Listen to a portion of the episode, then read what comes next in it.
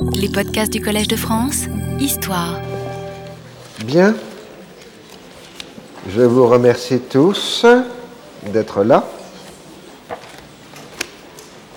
Nous allons aborder la dernière séance de cette année, dans les deux sens du terme, pour année, aussi bien année universitaire qu'année civile. Nous abordons là une nouvelle phase de cette guerre euh, de trois ans, puisqu'on peut parler d'une guerre de trois ans qui va de juin 67 à septembre 1970, à septembre noir, des six jours à septembre noir, selon les termes habituels, qui est le début de ce qu'on appelle la guerre du canal, c'est-à-dire ce qui va servir maintenant de trait dominant pour cette période après la révolution palestinienne que nous avons étudiée dans le chapitre précédent. Alors, la succession de Lévi Eshkol n'a pas donné l'occasion euh, d'un débat de fond sur les fondements de la politique israélienne. Elle a surtout exprimé les rapports de force à l'intérieur euh, du mouvement socialiste israélien.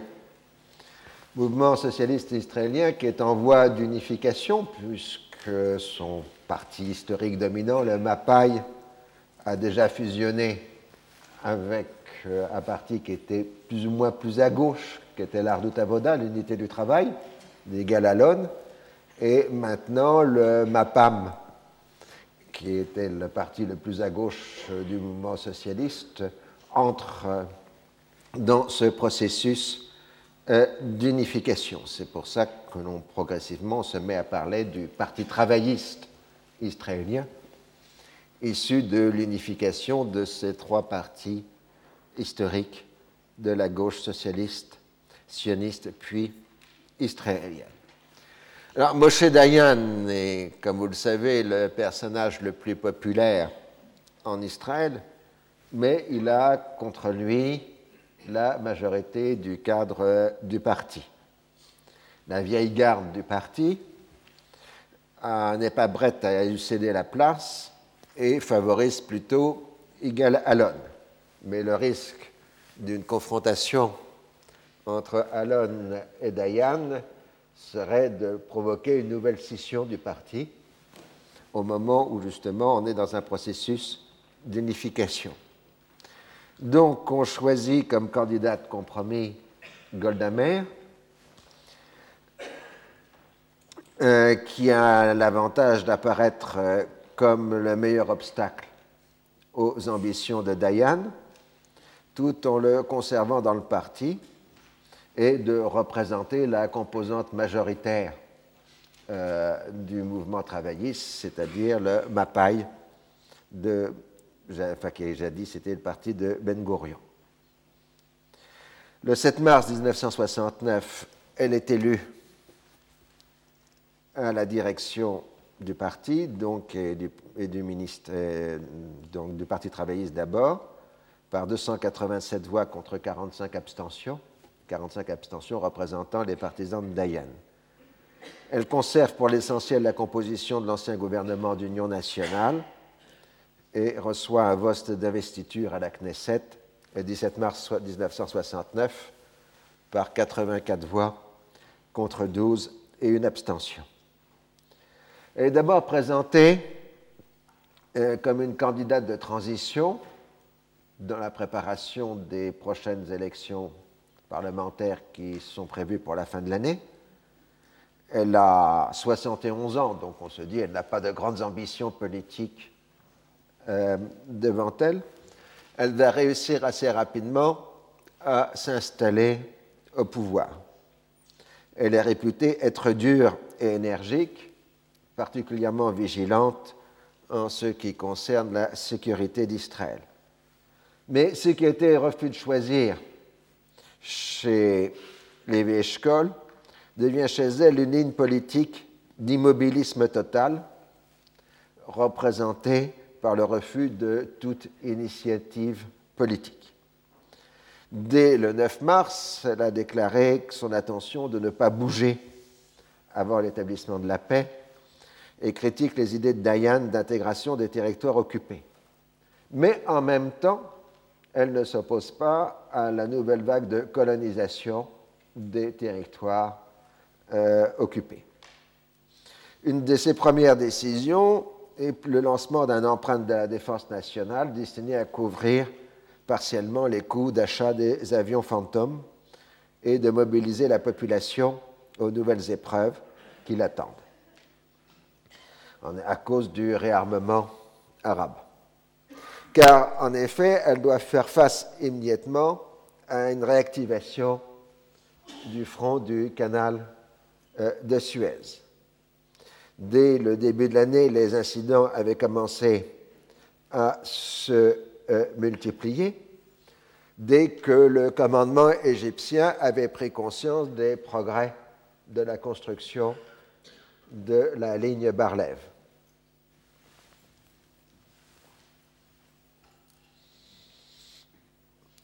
Et pour les Égyptiens, la construction de la ligne Barlev signifie bien l'intention des Israéliens de s'implanter durablement dans le Sinaï. Le 8 mars 1969, l'artillerie égyptienne ouvre le feu le long de l'ensemble du canal, montrant son écrasante supériorité de feu sur l'ennemi. Le 9 mars, le barrage d'artillerie est encore plus intense, mais le chef d'état-major de l'armée égyptienne, le numéro 2 de la hiérarchie militaire, le général Abdelmounim Riyad, est tué lors de la réplique israélienne. Vous vous rappelez, c'était l'ancien chef de l'armée jordanienne euh, durant la guerre de juin 67. Il était particulièrement populaire euh, dans l'armée égyptienne et donc c'est un coup sévère porté au moral des troupes. Nasser décide temporairement d'interrompre l'escalade tout en maintenant un certain niveau d'hostilité le long du canal. Avec une certaine ironie, les responsables égyptiens adoptent alors un discours à l'israélienne, c'est-à-dire un discours dit de défense préventive. L'argumentation est ainsi résumée par l'ambassadeur de France, je cite, Elle repose sur le fait qu'Israël, en violation de la résolution 242, n'a pas évacué les territoires en juin 67. En conséquence, tout renforcement de son dispositif militaire, et plus particulièrement la construction de fortifications le long du canal, qui, selon des renseignements de sources américaines, devrait être achevé dans une quinzaine de jours, constituerait une violation du cessez-le-feu. Bien plus, la poursuite de l'occupation du Sinaï serait une agression permanente qui autoriserait la République arabe unie à se considérer à tout instant en situation de légitime défense. Hein, donc la défense préventive, ça consiste donc d'attaquer le premier. Hein, ce sont les logiques du vocabulaire euh, d'aujourd'hui. Les bombardements israéliens ont une nouvelle fois visé les villes euh, du canal et les raffineries de Suez, mais maintenant la population euh, dans ces zones est pratiquement résiduel, donc l'effet de dissuasion ne joue pratiquement plus. Alors pendant que le front du canal est en train de se rallumer, euh, sur le plan diplomatique, on passe aux discussions quadripartites et bipartites qui vont ponctuer les années 1969 1970, mettant donc un peu en second euh, la mission Jaring. Le rapprochement franco-américain, représenté par la visite de Nixon à Paris, avait considérablement inquiété les responsables israéliens. Et du coup, euh, les Israéliens mettent un peu la sourdine sur les actes d'hostilité arabes, car ils ont peur qu'une situation de violence pousse les grandes puissances à s'impliquer plus directement dans la gestion euh, du dossier. Abba Eban est envoyé à Washington pour contrer les tendances dangereuses de la diplomatie américaine. Et dans ses déclarations, il reprend les thèmes habituels qu'il faut des négociations directes sans aide extérieure, avec conclusion préalable d'un traité de paix dont les stipulations seraient ensuite appliquées par étapes.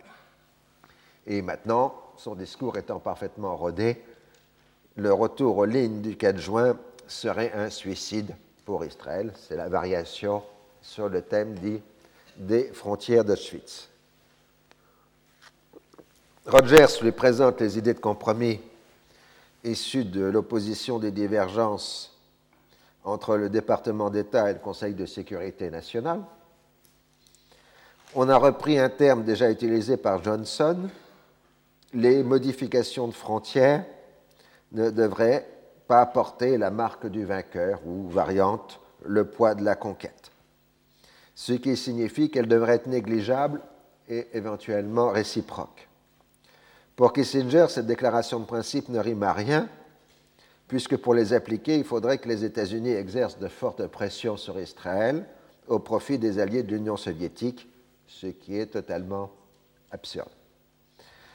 Et euh, de même, Kissinger est hostile à l'idée de garantie internationale, car elles impliqueraient de donner un rôle aux soviétiques sur le terrain. Alors, Eban exprime bien devant ses interlocuteurs américains un désir d'arriver à un règlement, mais clairement, euh, il préfère le statu quo actuel qui permet le maintien des faits accomplis.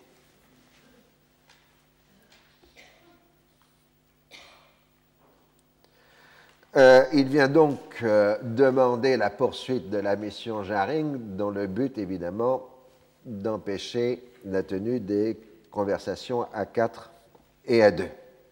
D'où une réunion, une rencontre assez violente entre Utan, euh, secrétaire général de l'ONU, et Eban sur euh, ce point, puisque Utan est maintenant partisan des discussions quadripartites et euh, non de la mission Jaring.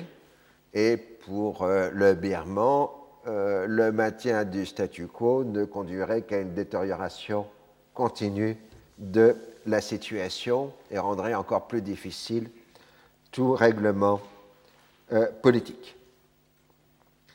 Alors, euh, du point de vue de l'analyse rationnelle de la situation, les interlocuteurs américains ne comprennent pas vraiment la logique de la position israélienne.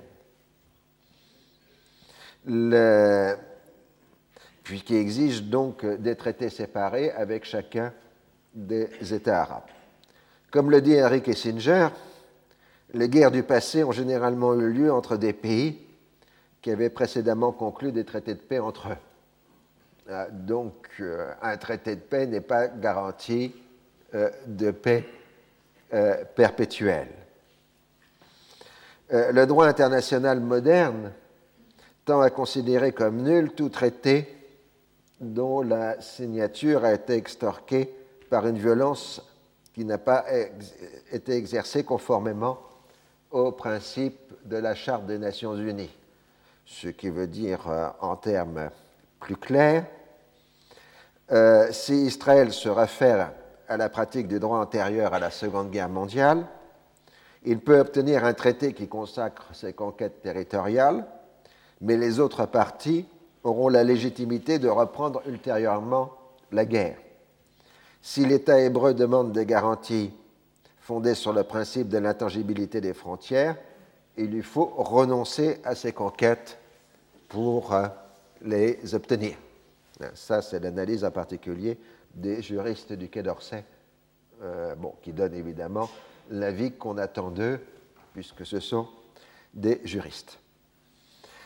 Euh, toujours est-il que la note américaine transmise à Jaring comprend la référence, je cite, que les frontières à établir dans une paix juste et durable sont étroitement liées des deux côtés à d'importantes considérations de sécurité.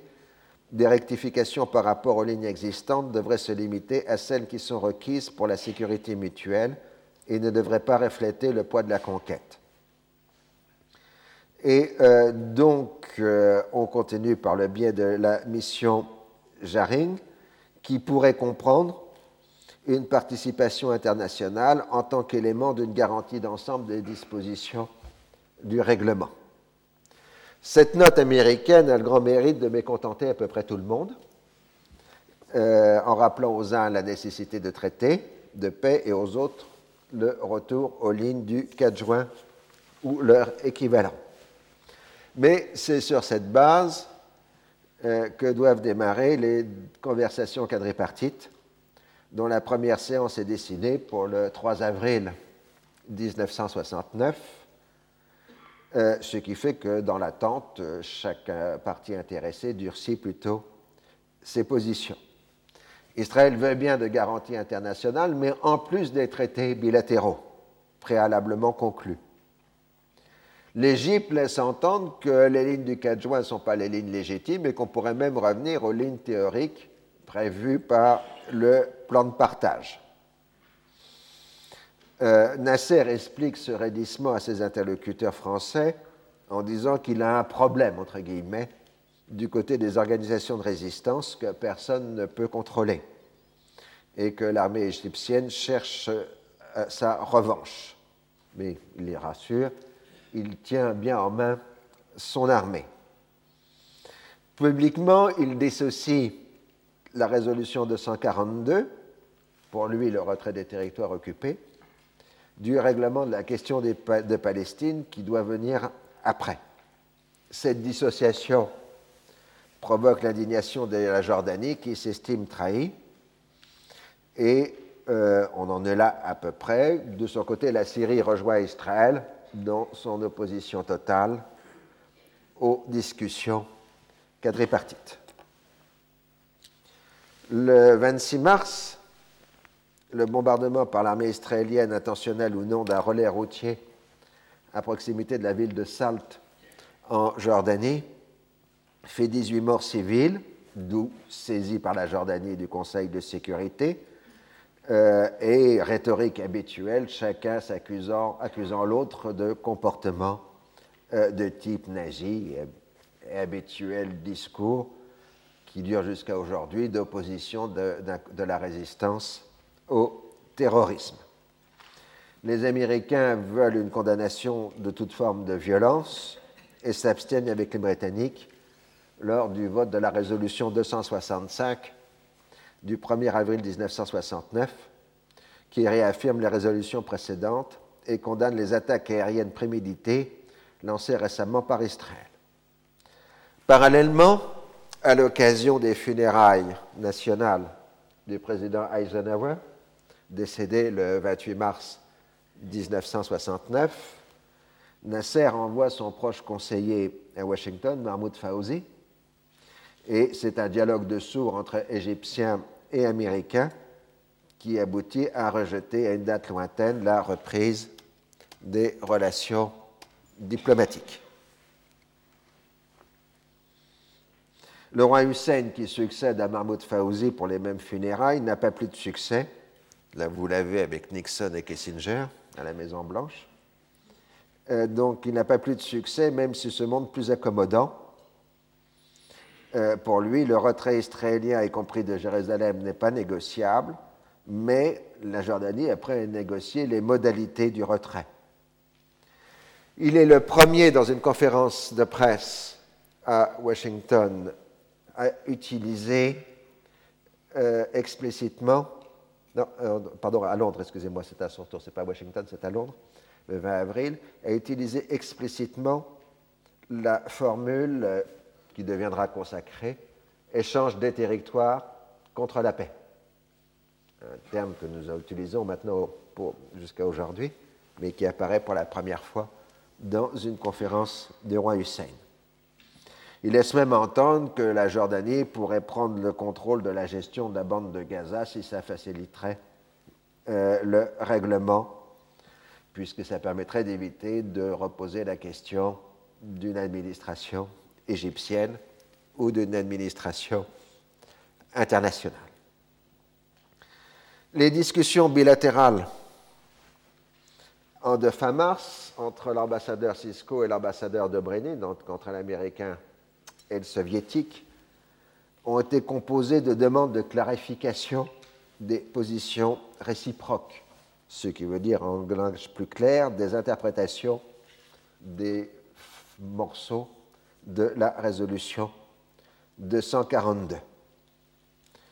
Dès que la question devient difficile, on en revient aux principes euh, généraux.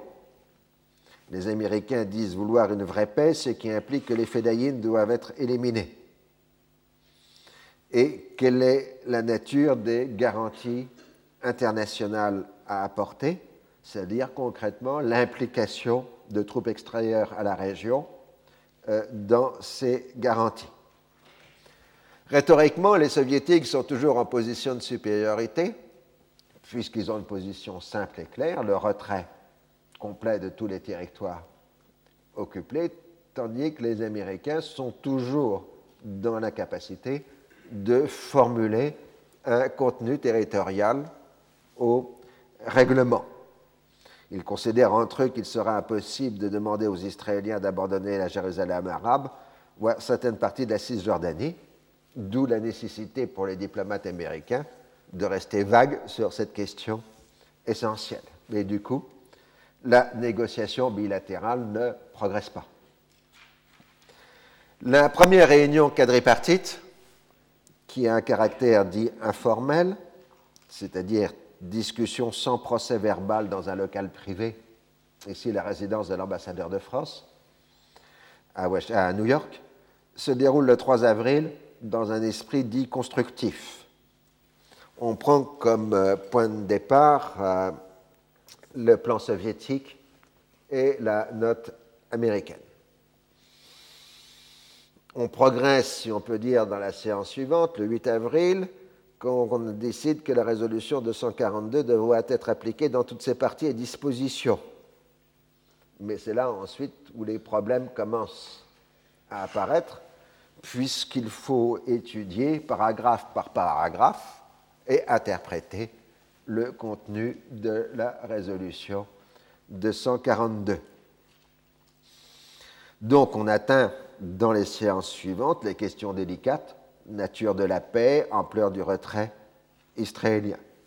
Lord Caradon, qui est l'auteur de la 242 et qui représente la Grande-Bretagne, rappelle le principe de l'inadmissibilité de l'acquisition de territoires par la force et propose de définir les modifications mineures des frontières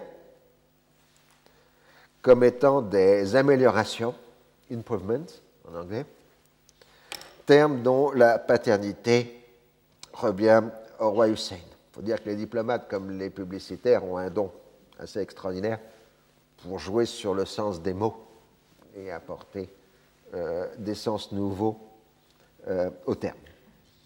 L'ambassadeur américain Yost explique qu'il faut un accord réciproque et contractuel obligatoire signé par toutes les parties dans un document unique. Les Russes en restent pour leur position d'un document accepté par les parties comprenant des engagements obligatoires et irrévocables et déposé auprès des Nations Unies, donc n'ayant pas de nature bilatérale.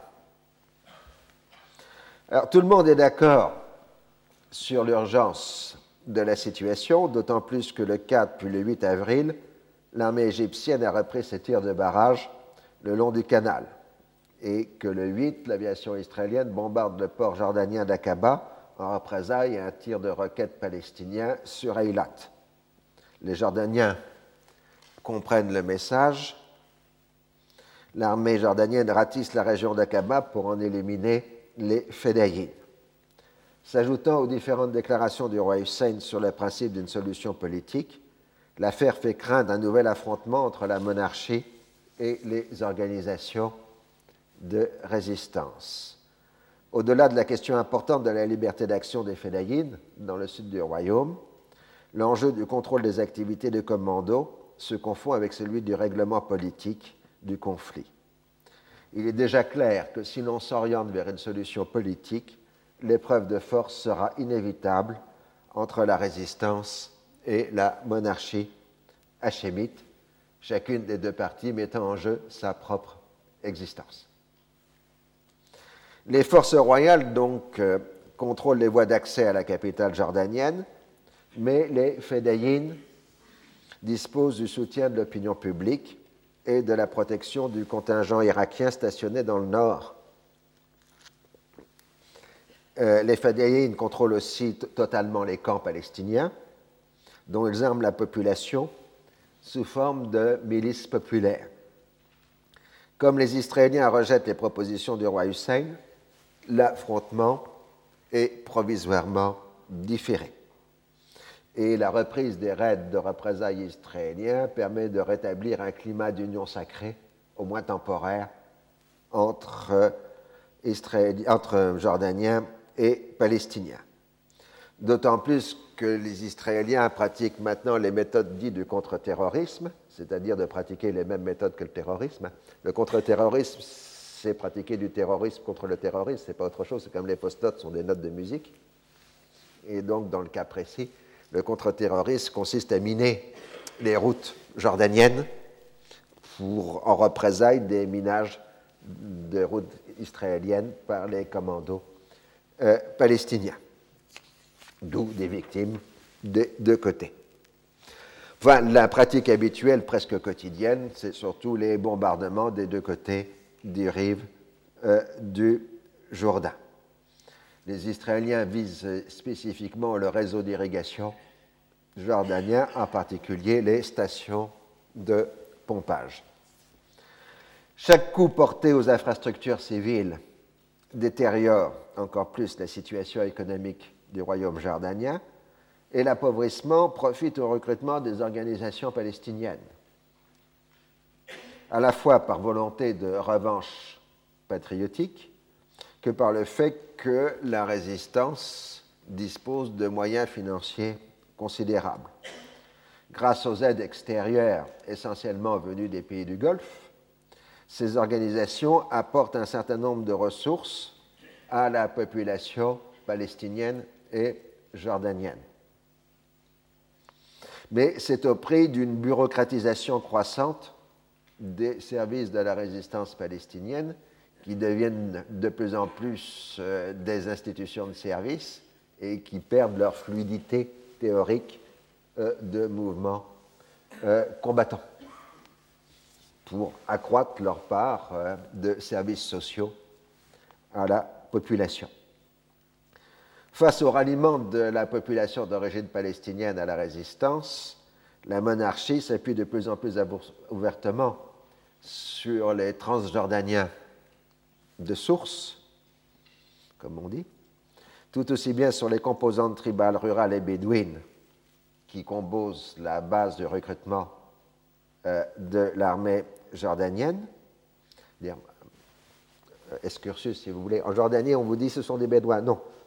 La structure traditionnelle de la population jordanienne est tribale. Mais le tribalisme touche autant les populations dites bédouines que les populations dites rurales, paysannes. Donc il ne faut pas confondre tribu et euh.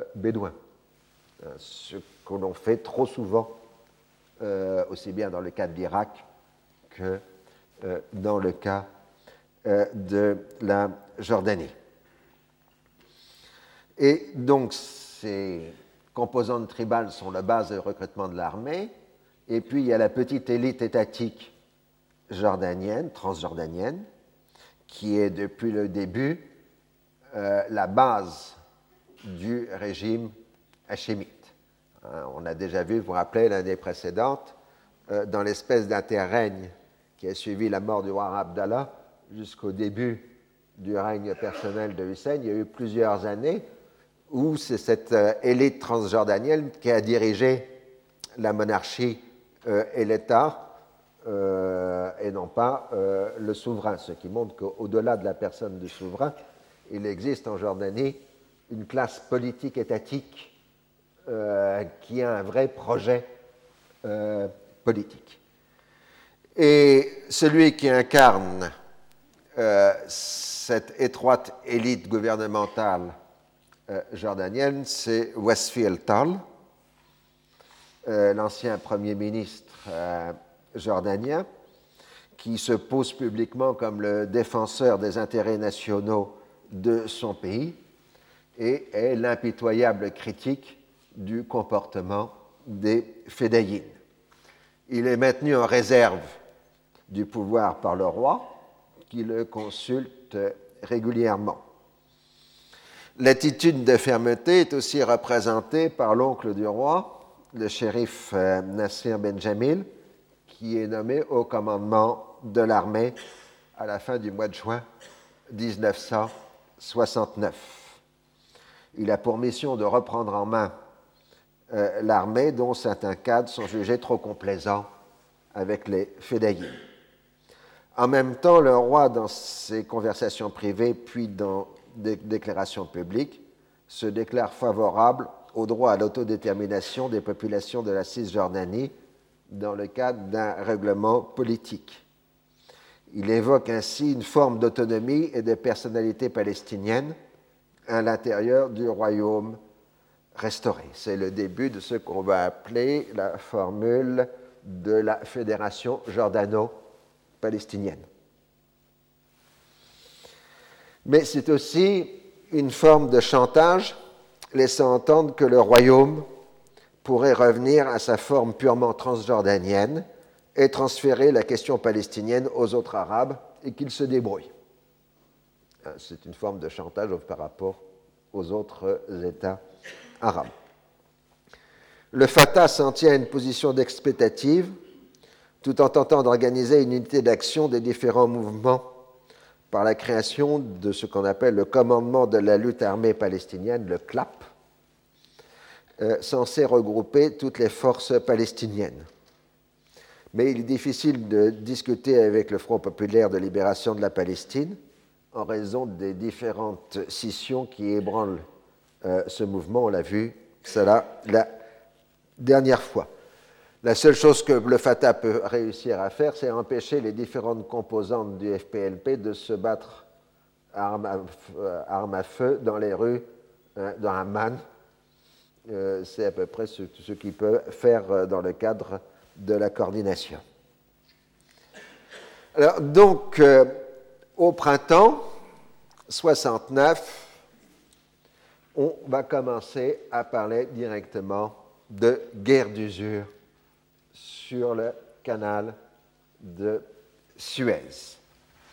À la mi-avril, le terme commence à être utilisé dans la presse euh, internationale. Et le 17 avril, euh, Barlev, donc le chef d'état-major euh, de l'armée israélienne, parle spécifiquement d'une guerre d'usure menée par les Égyptiens contre l'armée israélienne, en déclarant bien évidemment que les Égyptiens échoueront dans cette entreprise. Donc, dans la seconde quinzaine d'avril, le terme guerre d'usure devient dans l'usage courant dans la presse internationale ainsi que dans les déclarations euh, politiques. À partir du 20 avril, les Égyptiens rajoutent au barrage d'artillerie l'envoi de commandos qui traversent euh, le canal de Suez pour euh, lancer des opérations à l'arrière des lignes israéliennes. Si la Cisjordanie reste bien tenue par les forces d'occupation, la bande de Gaza, elle, entre aussi dans une vaste phase d'insoumission par rapport à l'occupation.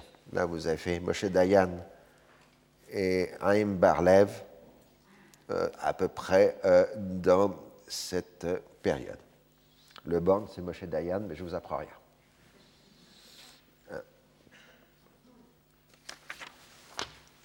Alors, euh, pratiquement tout le monde euh, tient des discours euh, de plus en plus radicaux. Nasser refuse tout empiètement sur la souveraineté égyptienne du Sinaï. Dayan plaide pour une intégration des territoires palestinien sans la population, mais on se demande ce que ça veut dire. Euh, Eban euh, lui répond que de telles propositions ne servent à rien, sinon à compromettre la diplomatie israélienne. Mais euh, Eban est plutôt partisan du plan Alon, qui ne résout rien, là encore une fois, puisqu'on parle d'annexer un tiers de la Cisjordanie, en laissant au reste de la population soit une autonomie de personne, soit une concentration dans des petits cantons que les Arabes assimilent au Bantoustan d'Afrique euh, du Sud. Le travail de clarification des quatre à New York se heurte aux mêmes difficultés qu'avait connues la mission Jaring et les discussions bilatérales, définition des frontières sûres et reconnues, nature de la paix, euh, droit du retour, règlement de la question des réfugiés, etc. Le retrait de De Gaulle de la vie politique le 28 avril 1969 diminue l'importance accordée à ce forum de rencontre, puisque l'une des raisons de la tenue euh, des discussions à quatre, c'était la volonté de Nixon euh, d'accomplir le vœu de De Gaulle. Alors, les groupes de, travaux, de travail qui sont établis dans le cadre des conversations quadripartites bah, se heurtent à la réalité bien connue que le diable est dans les détails et que les positions de principe sont contraires aux aménagements réalistes. Du côté des discussions bilatérales entre Cisco et Dobrynin, on n'a pas de meilleurs résultats les Américains refusent de parler de la Syrie, puisque la Syrie rejette la 242, et de la Jordanie, puisque les Jordaniens ne sont pas les alliés de l'Union soviétique. Donc, les Américains ne veulent parler que de la situation égyptienne. Et du coup, les Soviétiques, à juste titre, euh, soutenus par les Égyptiens, disent qu'en fait, la stratégie américaine est de rechercher une paix séparée entre l'Égypte et Israël, et non pas une paix euh, globale. Dans les coulisses, euh, Kissinger fait tout pour saboter les conversations à deux et à quatre, qui ont le tort d'échapper à son domaine de compétence. Il cherche à imposer un lien entre des concessions soviétiques sur le Vietnam et des concessions américaines au Moyen-Orient, mais sans y croire vraiment. Il trouve dans ce domaine un allié, précieux dans Rabin, qui le fréquente assidûment. Le conseiller à la sécurité nationale explique à l'ambassadeur israélien qu'Israël n'a rien à craindre de la politique du département d'État, car ce qui compte, c'est la Maison-Blanche qui a une position différente. Autrement dit, euh, Kissinger sape systématiquement toutes les prises de position euh, du département d'État. L'armée israélienne se trouve en position d'infériorité dans la bataille statique le long du canal. Les 475 incidents du mois d'avril y ont coûté 21 morts.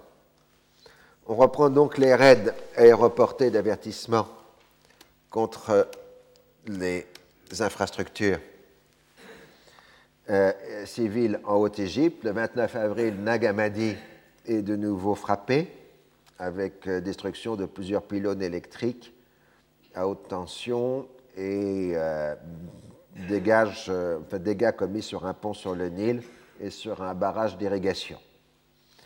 Mais cette fois, cela ne diminue que faiblement la pression égyptienne sur le canal si les tirs égyptiens deviennent moins nombreux au mois de mai, ils sont en général plus précis. Les raids israéliens conservent un caractère plutôt sportif, destiné à remonter le moral de l'armée et de la population israélienne, mais ne sont plus du tout dissuasifs. Au contraire, dans son discours du 1er mai, Nasser marque explicitement son intention de détruire la ligne Barlev, et prévient Israël que toute attaque contre des objectifs civils égyptien justifiera le recours à des attaques du même genre de la part des Égyptiens, qui, dit-il, ont maintenant la capacité d'opérer des représailles. Rhétoriquement, Nasser refuse l'opposition entre une solution pacifique et une solution militaire. Au contraire, il faut mener conjointement les deux aspects pour arriver au même but, la liquidation des séquelles de l'agression. Mais maintenant, dans la rhétorique euh, nassérienne, la référence aux droits des Palestiniens devient de plus en plus importante.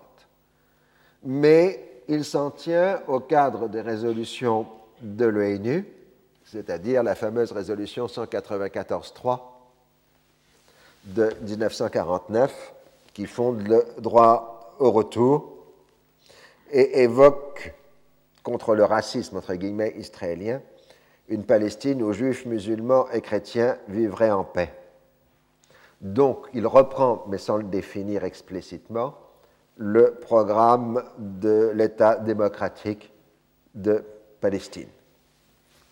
Il s'exprime plus clairement dans un entretien à Times Magazine le 12 mai 1969. Le règlement doit comprendre, dit-il, le retrait de tous les territoires occupés et le choix pour les réfugiés palestiniens de pouvoir rentrer dans leur foyer. Il sera prêt à reconnaître la nouvelle réalité qu'elle s'appelle ou non Israël. Mais là, je l'ai déjà dit les fois précédentes, en réalité, le discours nassérien n'a pas changé réellement. Il tenait déjà ce genre de propos dans les années 1950. Un coup d'État militaire au Soudan, euh, le 25 mai 1969,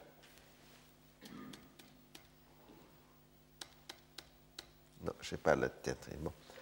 Euh, amène au pouvoir le général Nimeiri, qui renforce le soutien de son pays à l'Égypte. Comme le nouveau pouvoir s'appuie aussi sur le Parti communiste soudanais, cela apparaît comme un nouveau succès de la politique soviétique au Moyen-Orient. Donc un nouveau revers pour les Occidentaux. En réalité, Moscou a une vision plutôt conservatrice de la situation et ne cherche qu'à consolider ses positions dans cette région. Euh, la hantise de Moscou sont les surenchères chinoises qui ne font que compliquer la situation. À de très nombreuses reprises, euh, les diplomates soviétiques essayent de faire comprendre la réalité de la politique de leur pays à leurs interlocuteurs occidentaux. Ils justifient ainsi la distance que l'Union soviétique maintient par rapport à la résistance palestinienne, considérée comme beaucoup trop radicale.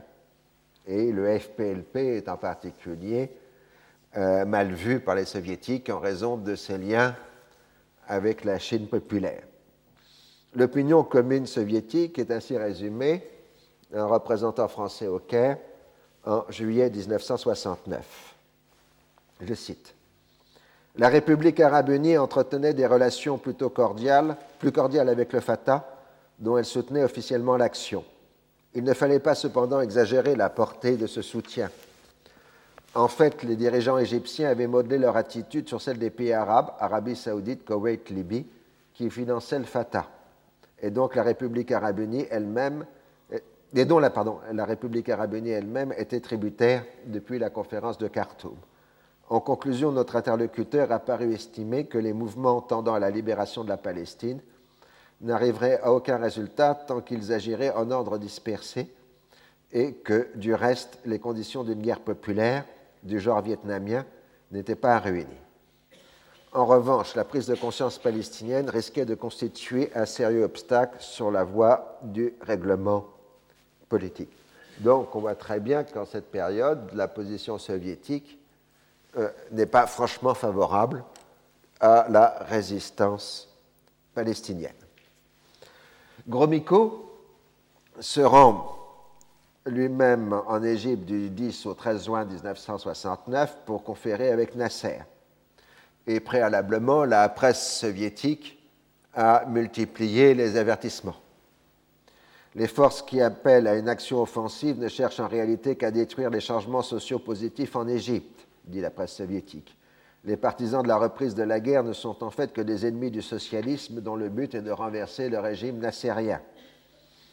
Ce discours est tenu directement par Romiko aux responsables égyptiens, avec notation explicite que le potentiel industriel égyptien risquerait d'être détruit par les raids aériens euh, israéliens. Nasser répond en laissant toute l'attitude soviétique de traiter dans les conversations à deux ou à quatre. Il est persuadé qu'elles ne donneront rien et que Moscou sera ensuite contraint de lui apporter l'aide militaire requise. Donc, le 17 juin, les Soviétiques présentent au secrétaire d'État américain Rogers une nouvelle mouture de leur proposition dans laquelle les belligérants s'engageraient à un accord définitif ayant un caractère d'obligation réciproque d'application de la résolution 242 et de la charte de l'ONU, ceci avant tout retrait. L'état de non-belligérance est défini de façon plus extensive, puisqu'il comprend la fin de tout acte d'hostilité, la création de zones démilitarisées et l'installation de troupes de l'ONU. En revanche, le document soviétique reste ferme sur le retrait intégral et sur la question du retour des réfugiés. Pour le département d'État, le document présente un progrès incontestable même s'il reste des divergences fondamentales. L'ambition immédiate est de gagner du temps, et donc Cisco est envoyé en juillet à Moscou pour répéter les positions américaines et demander aux soviétiques de ne pas pousser les Arabes à avoir l'usage de la force, c'est-à-dire ne pas leur fournir d'armement supplémentaire. Ces interlocuteurs sont très déçus, voire inquiets de l'évolution d'une situation qu'ils ne contrôlent pas. C'est-à-dire que les Occidentaux ont l'impression que les Soviétiques manipulent les Arabes, alors qu'en réalité, les Soviétiques ont l'impression qu'ils n'arrivent pas du tout à contrôler euh, leurs euh, alliés arabes. C'est là le problème fondamental des perceptions dans l'ordre des relations internationales. Et il reproche aux Américains de ne vouloir qu'un traité séparé entre l'Égypte et Israël et non pas une paix euh, globale. Alors, rappelons que durant cet été 1969, il y a des infléchissements importants de la politique mondiale des États-Unis, ce qui est indispensable pour comprendre la suite euh, de la politique américaine. Le 20 juillet 1969, euh, le président Nixon s'est rendu dans le Pacifique à l'occasion du retour des astronautes américains, les premiers à avoir marché sur la Lune. Lors de son passage à l'île de Guam, le président américain a annoncé une inflexion majeure de la politique étrangère de son pays il n'y aura pas de retrait majeur, dit-il, américain d'Asie à l'occasion de la fin prochaine de la guerre du Vietnam, mais il n'y aura plus d'implication directe des États-Unis dans les conflits régionaux. C'est aux Asiatiques d'assurer en première ligne leur sécurité avec le soutien matériel des États-Unis. Cette doctrine de Guam, qu'on appelle aussi doctrine des archipels, à la fois à cause du lieu où elle a été dite, mais aussi parce qu'elle annonce en fait le repli des bases américaines sur les îles du Pacifique et non plus sur le continent asiatique. C'est pour ça qu'on parle de doctrine des archipels, ou tout simplement de doctrine Nixon, signifie que la politique américaine va se concentrer sur l'émergence de gendarmes régionaux, entre guillemets, équipés et soutenus par les États-Unis, qui se tiendront en retrait en cas de conflit militaire.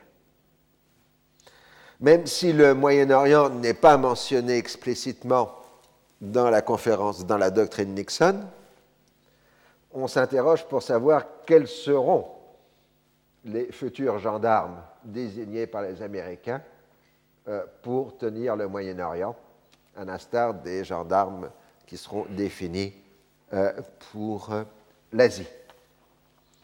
En même temps, la fin de l'été 1969 est marquée sur le plan international par la montée des tensions entre l'Union soviétique et la Chine populaire, y compris des incidents militaires extrêmement violents en Extrême-Orient entre l'armée soviétique euh, et l'armée chinoise, ces incidents du fleuve Amour, euh, terme évidemment un peu inapproprié en français.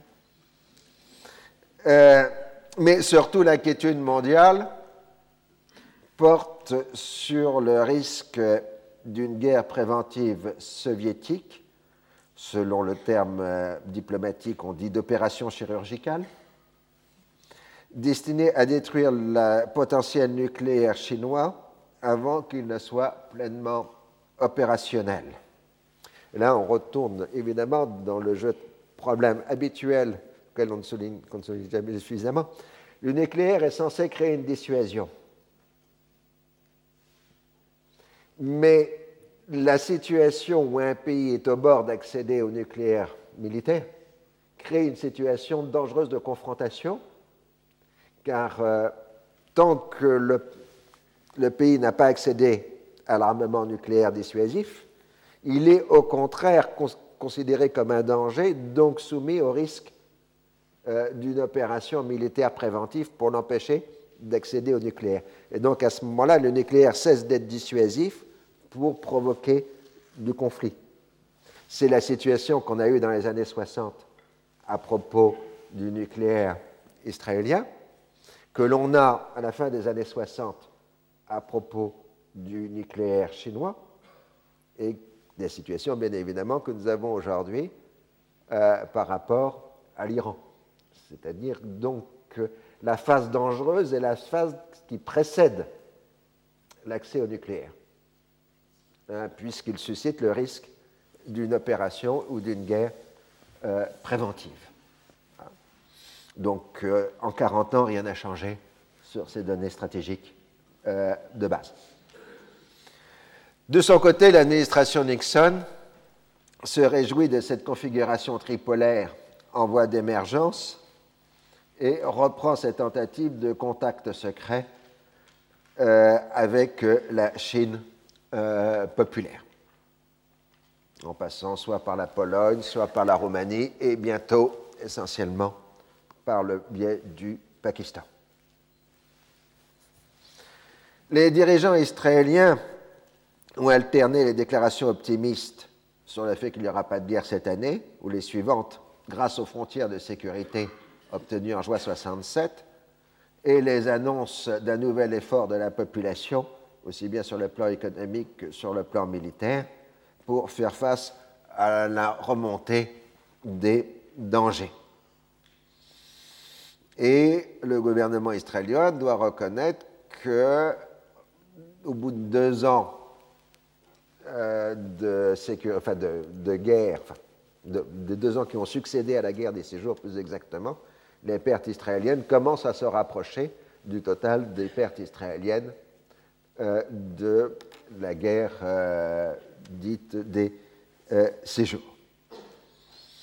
Et donc, il faut attendre juin 69 pour que Dayan déclare publiquement que le canal a pratiquement cessé d'être une ligne de cessez-le-feu pour l'être une ligne tout simplement de feu et qu'en en fait, on se situe bien en situation de guerre. Et dans tout ça, évidemment, euh, la nouvelle mouture du plan soviétique euh, provoque une nouvelle inquiétude euh, israélienne, puisque les propositions soviétiques apparaissent plus attractives encore que les propositions précédentes pour la diplomatie occidentale. il faut bien insister sur ce point en 68-69, il y a eu, c'était qu'un cas unique, un véritable effort soviétique euh, pour arriver à une solution politique euh, du conflit euh, israélo-arabe. On le verra, de nombreux facteurs l'ont empêché, le fait que les Arabes n'y croyaient pas, que les Israéliens n'en voulaient pas, ainsi de suite, ont empêché, mais la diplomatie soviétique a vraiment travaillé pendant cette période à une sortie politique du conflit, ce qui est moins le cas dans les périodes suivantes. Et euh, donc, euh, en ce qui concerne Jérusalem, la résolution 267 du Conseil de sécurité du 3 juillet 69 sur plane jordanienne reprend encore les, termes d'inadmissibilité de l'acquisition de territoires par la force et d'invalidation de toutes les mesures israéliennes prises à Jérusalem. Les États-Unis se sont abstenus lors du vote de la 267. Alors la tension sur les lignes de cessez-le-feu engendre la violence. Euh, les Syriens renforcent euh, leur position à proximité du Golan occupé, ceci pour mieux se protéger, mais du coup, ils provoquent l'inquiétude des Israéliens qui craignent que les Syriens suivent la ligne de guerre d'usure adoptée euh, par les Égyptiens.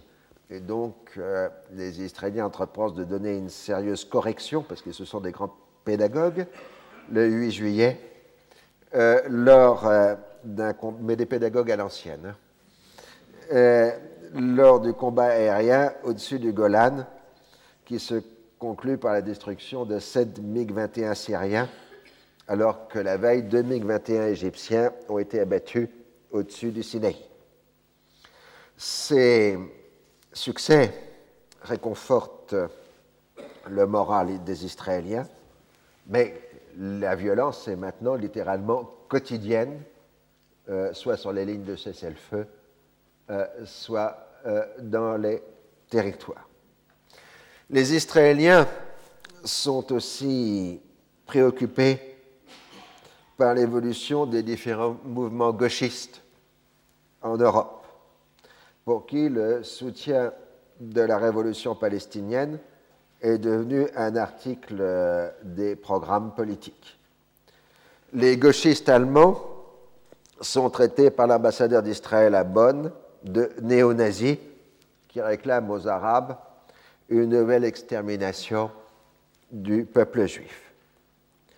De fait, euh, certains militants de l'ultra-gauche allemande partent en Jordanie dès l'été 1969 pour recevoir un entraînement militaire dans les camps euh, palestiniens. Venant du pacifisme, il leur manque en effet une pratique des armements. Se définissant comme anti-impérialiste et antisioniste, ils rejettent l'imputation d'antisémitisme. Pour eux, la Palestine est pour l'Allemagne fédérale et l'Europe l'équivalent de la guerre du Vietnam.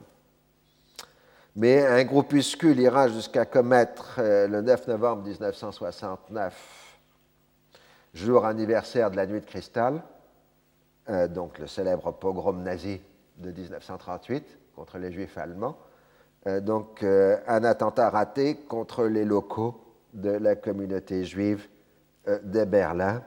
Et cette coïncidence est pour le moins malheureuse, euh, sinon bien plus, puisque là, il y a bien véritablement glissement d'une lutte anti-impérialisme euh, à tout à fait autre chose, puisqu'il s'agit de locaux juifs allemands et de l'anniversaire de la nuit de cristal. Le FPLP reçoit aussi dans ses camps d'entraînement en session d'été euh, quelques étudiants anglais euh, pour euh, ce même type de formation militaire. Nous sommes là à la genèse de la rencontre entre l'ultra-gauche européenne et les mouvements palestiniens, qui sera l'une des bases de ce qu'on appellera le terrorisme international euh, des années 1970. Alors nous allons faire une petite pause comme il se doit. Retrouvez tous les podcasts du Collège de France sur www.collège-de-france.fr.